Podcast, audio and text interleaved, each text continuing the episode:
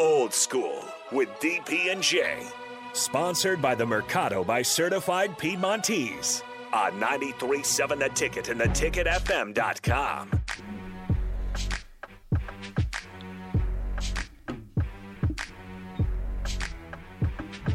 Call now 402 464 5685. It's time for Nick's trivia. I ask you a, qu- a trivia question, you win $15 to Upside Bar and Lounge. And if you won it, we will have our good friends at Eagle Delivery deliver the $15 gift certificate to your home or business, whichever one you want us to, or you can come in and pick it up at the station. Once again, um, thanks to our good friends for Eagle Delivery for making that possible. So call now 402 464 5685 to win $15 to Upside Bar and Lounge. Um, the trivia question, I'll tell you this right now.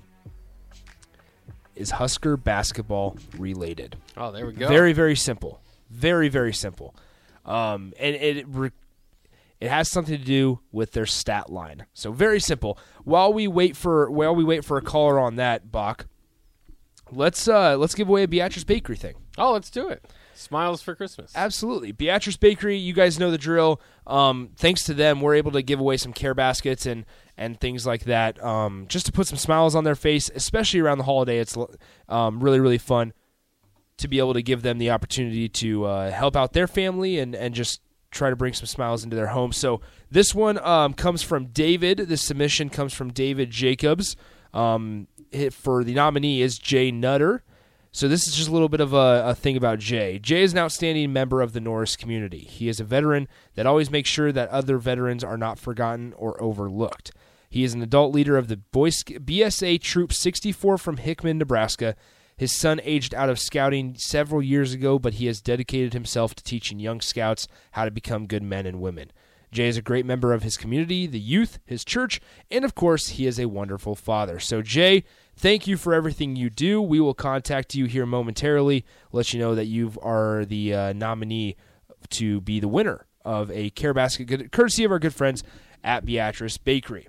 All right, time for Nick's Trivia. Call now 402 464 5685. Who do we got? Uh, we have Bofus on the line. Bofus, what's up, man? a lot. How you doing? Not too bad. All right. Did you watch the Husker basketball game last night?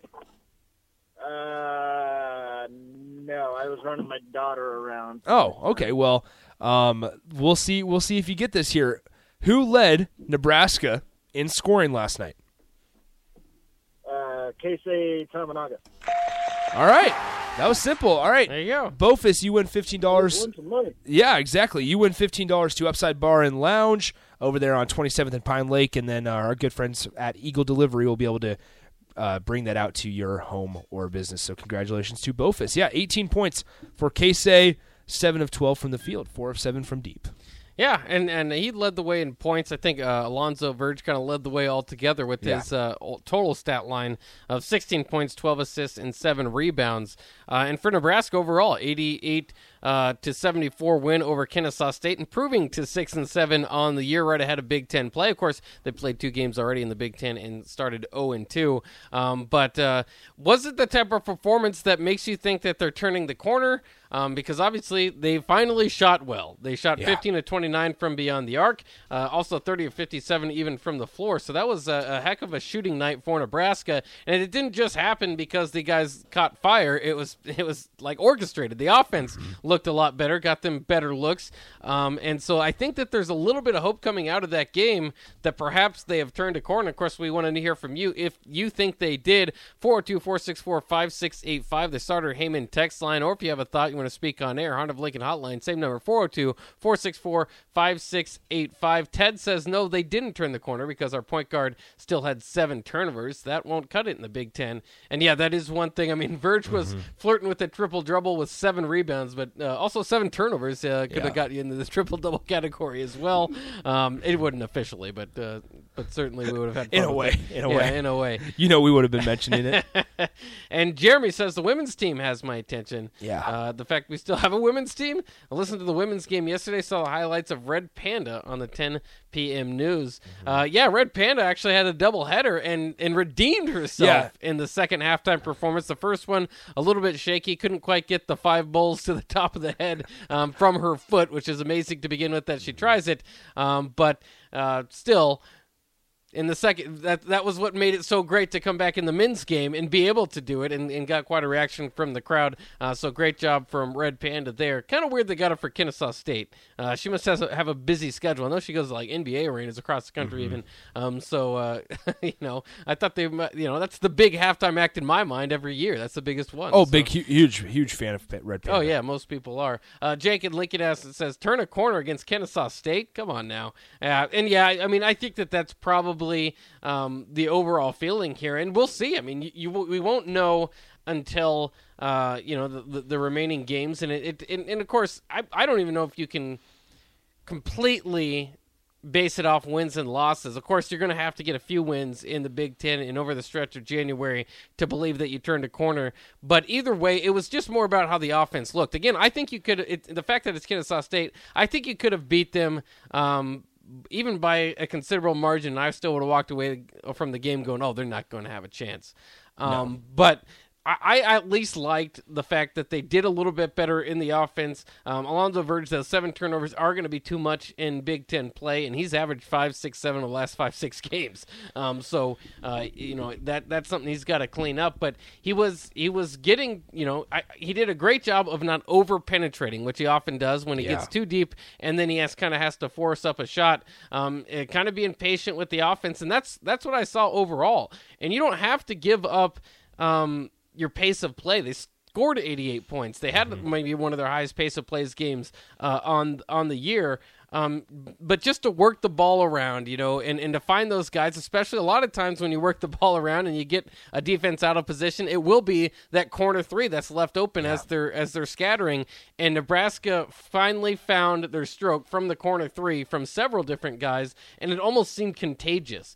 And of course, that can happen. So, uh, you know, that's the hope is that it, it that this is that's, that th- that game was indicative of what we see in the future, and not just a one-off against an admittedly bad, poor defense in Kennesaw State. Well, and part of that opens the the like we talked about the offense. It's ball movement. The extra Right. pass. You you noticed the extra pass on a multiple of oca- uh, occasions, and it led to not only not always makes, but high percentage shots. Something that this team was not taking and finding early on in the season. Now, uh, on one thing, and, and we kind of talked about this on, on my show before uh, the game yesterday is you have to stop allowing bad shots or missed shots to affect your play on the defensive side of the ball.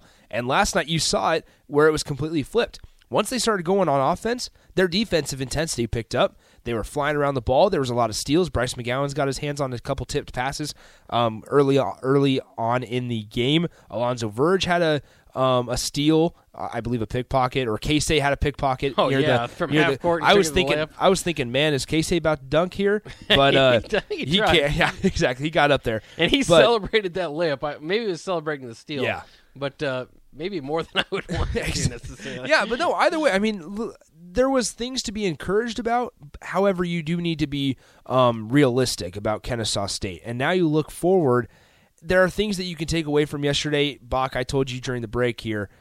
Uh, Eduardo Andre needs to has can't foul. He cannot foul at the rate he's fouling right now. Um, the the reason why is because with Wilhelm Breidenbach out, you don't know who's behind him. Keon Edwards maybe, but either as way, far as a big, they just don't I- either way, they're going to be at a height deficiency all season long. We know that, and so when they go and play Ohio State, Michigan State, Purdue in a span of a week and a half or two weeks here, like they're about to, once they come back from their Christmas break, there's going to be you're going to need to be physical without fouling. You're going to need to be disciplined down low, and you're going to need to be fighting hard, playing hard down low, trying to get as many rebounds as you can in terms of tipping it out to your guards, because that's where Nebraska's going to find um, figure out whether or not they're going to be able to stay competitive in these games against these top tier Big Ten teams. Yeah, I mean, and especially, I mean, those those bigs, you know, EJ Liddell coming around the corner with Ohio State, Zach Edey Yeah. eventually for Purdue, Kofi Cockburn. I mean, this league is has a lot of really good bigs. We've already seen Hunter Dickinson, so that that lack of of depth there is going to hurt in the front court. But uh, you know, they, they can only do what what you can with your roster, and you can only do what you have with the opponent in front of you. So you know, I'd, I'd kind of compare this Kennesaw State win is if you're not hitting buckets, sometimes it's nice to go and kind of see one go through first at the free throw line or, Yeah. at, you know, at a, in a layup. And that's kind of what Nebraska did with Kennesaw State. Now you have the confidence, now that you've seen a, shot go through, to maybe go uh, up against Ohio State. You have them at home. The next game, uh, it'll be January 2nd on BTN at 7 p.m. against Ohio State, bringing them in, a top 15 team.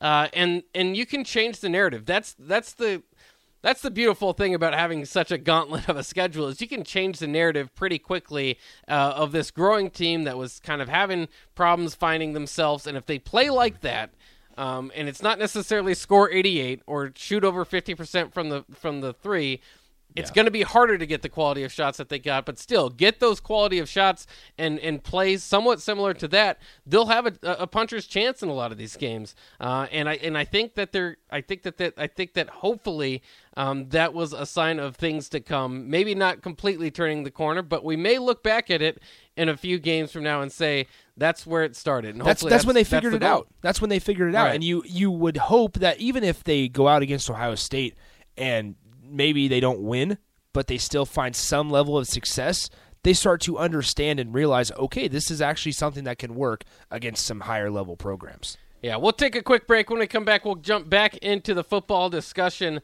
Uh, lots of lots of things to discuss there. Just kind of how the off off season's going for you. How much uh, how much faith do you have in this this thing getting turned around? How interested are you in the Bulls now that Nebraska's not in it for a fifth straight year?